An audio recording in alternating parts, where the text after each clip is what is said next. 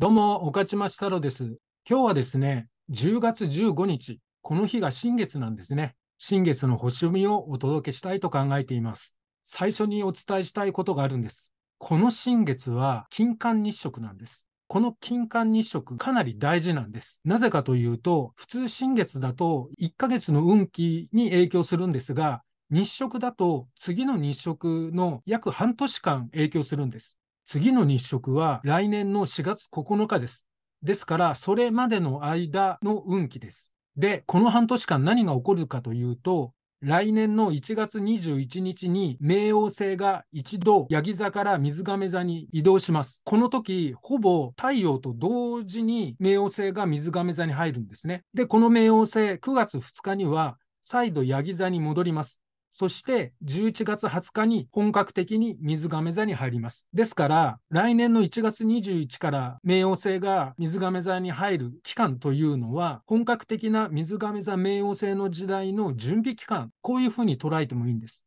水亀座冥王星という変化の時代を少し体験する、そんなようなメッセージがここにありそうなんです。今回もお伝えしたいことは3つあります。1、水亀座冥王星時代に大切な絆の力とは ?2、刑事ドラマの潜入捜査でいこう。3、鳥と虫の目を楽しもう。この3点についてお伝えします。いつものように西洋先生術的な解説は最後にお伝えします。それでは行ってみましょう。その1です。水亀座冥王星の時代に大切な絆の力とは？このことについてお伝えします。今回の運気の一つとして、人との交流の中で自分の価値を発見していく、そんな運気があります。だけど、人との交流というのは、外でね、大勢でサッカーをやってみんなでワイワイとっていうような感じではありません。むしろ気になる人ととか目立たない人と親身になって部屋の中で交流を育むみたいな感じの運気です。そして相談に乗るとか助けるとか利他の精神の運気もあります。そうやって考えたときに、これから水亀座冥王星の時代が本格的になってくるじゃないですか。っていうことは、想像もつかないような変化がやってくるわけです。世の中が変化するということは、今まで安定していたものがなくなるっていう可能性があります。逆に言うと、今までできなかったものができるチャンスが巡ってくるっていう可能性もあるんです。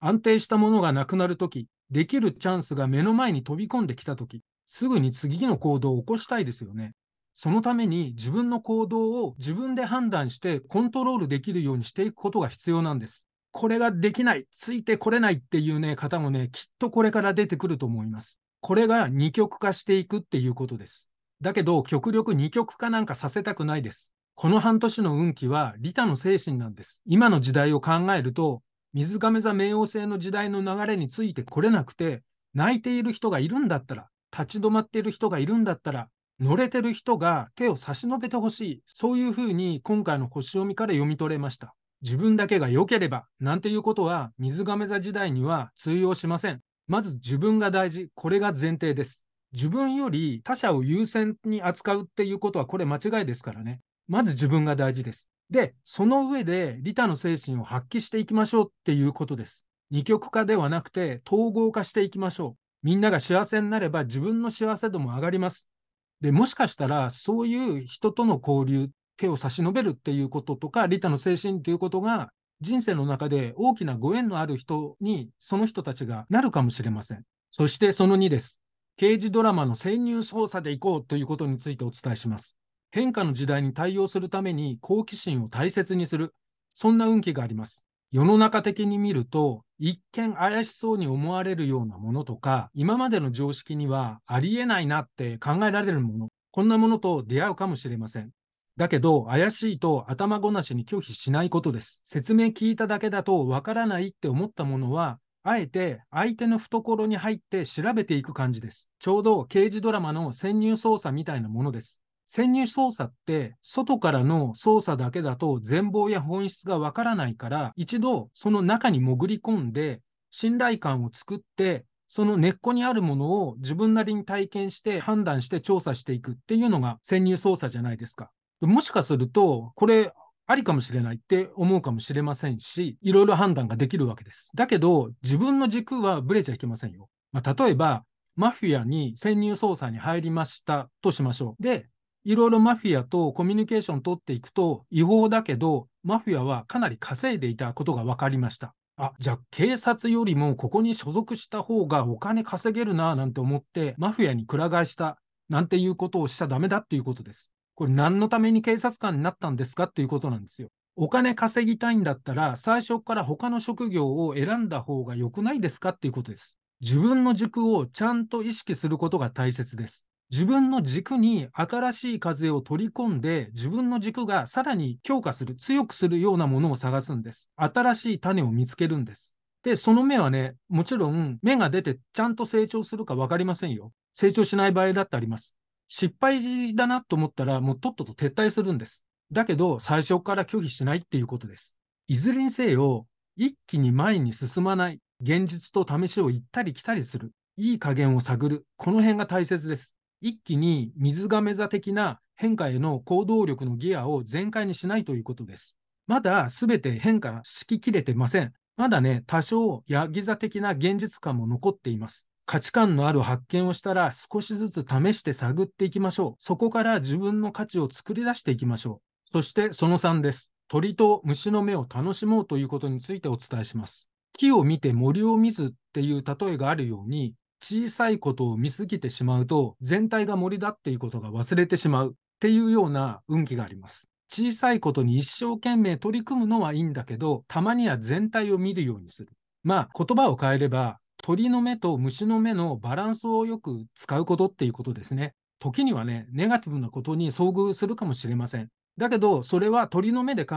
えると、自分が成長する過程だったりするかもしれないんです。ですから、それを楽しむんです。で、これのトリガーになるのが、今まで安心だと思っていた自分、そして人との関係です。変化に対応するためには、自分の殻を破らなければなりません。あの人とつながりたいと思ったら、半ば強引なやり方で相手のテリトリーに入ってつながることもありそうです。だけど、それは鳥の目で見たときには、変化の波に乗って自分の軸を大切にしながら、新しい時代を生きていく、そういうターンに入っているんだなっていうことを考えれば楽しめるはずです。というメッセージが今回ありました。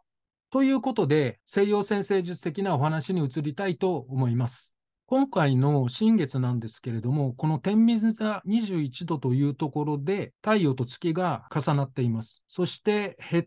ドとキロン、オポジションですね。この太陽と月のサビアンシンボルなんですが、数え度数で水亀座22度、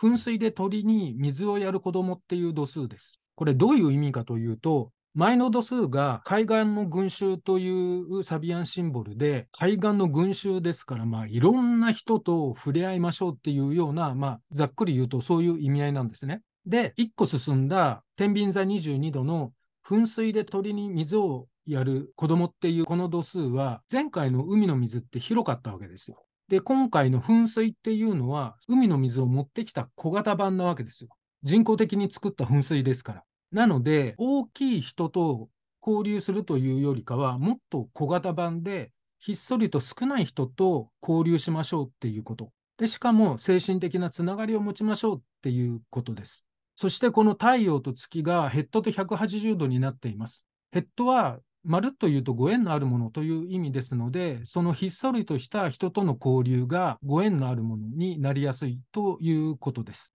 天王星と150度をとっていますから、すんなりといかないかもしれません。だけど、今回のチャート図は半年間です。水亀座冥王星時代のちょっと足を突っ込んだっていうような時期に入っています。多少触れるかもしれませんが、それが一つの訓練としてやっていける、そういう運気になっていると解読できます。次に、この彗星は太陽と月と重なっているんですが、この彗星もキロンと180度をとっています。彗星のサビアンシンボルは、世の中的に見ると一見怪しそうに思われるもの、まだ世間的に知られてないもの、そういったものを相手の懐の中に入って調べて知っていくっていうような度数なんですね。で、一方、この議論の度数は一気に前に進まないで、現実と試しを行ったり来たりするというサビアンシンボルの象徴です。そして次に、火星と金星と土星がコンプロマイズをとっています。土星が6ハウスに入っているので、利他の精神ということと、金星が12ハウスに入っているので、そのマインドセットの話で、火星はまあ自分自身の能力だとかっていうことだから利他とマインドと自分の能力っていうところの場にフォーカスが当たってるんですが、テーマになってるのはこの金星土星の180度なんです。この金星のサビアンシンボルというのが鳥の目と虫の目ですね。この軸とその周辺にあるものみたいな意味合いをこう楽しんでいこうということです。そして、この土星は、まあ、何でもかんでも全部 OK で持ってこいやっていうものですから、どんなことに対しても鳥の目、虫の目を仮にそれがネガティブと感じるものであっても、バランスよく鳥の目、虫の目を楽しんでいきましょうっていうことです。そしてそのトリガーを引くのがこの火星なんですね。火星のサビアンシンボルは、まあ、自分の殻を破って新しいところに出て安定したものを壊していくっていうような意味合いです。ですので、まさに変化の時代に飛び込んできて殻を壊して鳥の目、虫の目を見てちょっと翻弄されたりネガティブなことも出てくるかもしれないけど楽しむっていうようなことが今回の星読みで解読しました。はい。ということで今回は新月の運気として1、水亀座冥王星時代に大切な絆の力とは ?2、刑事ドラマの潜入捜査でいこう。3、鳥と虫の目を楽しもうという3点をお伝えしました。もしね、お役に立てた、いいなと感じたら、いいねボタンやチャンネル登録よろしくお願いします。そして、毎回お伝えしていますが、LINE 登録していただけると、私が作成した星活用カレンダーをプレゼントいたします。いろんな星の動きがあります。これらの動きを Google カレンダーにデータセットしました。皆さん Google カレンダー使ってると思いますけれど、それに取り組むことで星の運気を見ながら自分の予定を立てるなんていうことができるんですね。西洋先生術知らない方でも使えるように解説したものも一緒にお渡しします。これ僕自身が欲しくっていろいろ探したんですけれども、なくって作りました。結構労力かかるんですが、あの使っていただいている方から、とても便利です、ありがとうございますって言っていただけるので、毎年毎年頑張って作っています。もしよかったら使ってみてください。ということですいません、お知らせがもう一つあります。西洋先生術の鑑定をまた今日から募集します。11月分です。コマ数が少なくてすぐ埋まってしまうんですが、もしね、変化の波に乗るためにどうしたらいいのかとか、将来こういうことしたいけれども、どうなんだろうとかね、あの、そういう相談がね、結構多いんですね。恋愛とかはほとんど来ません。なので、これからの時代に、こう、いろいろ岐路に立たされて考えている方、もしよかったら西洋先生術という第三の視点から未来を考えてみてもいいんじゃないかと思います。はい。ということで、最後までご視聴ありがとうございました。また次回お会いいたしましょう。御徒町太郎でした。ではではでは失礼いたします。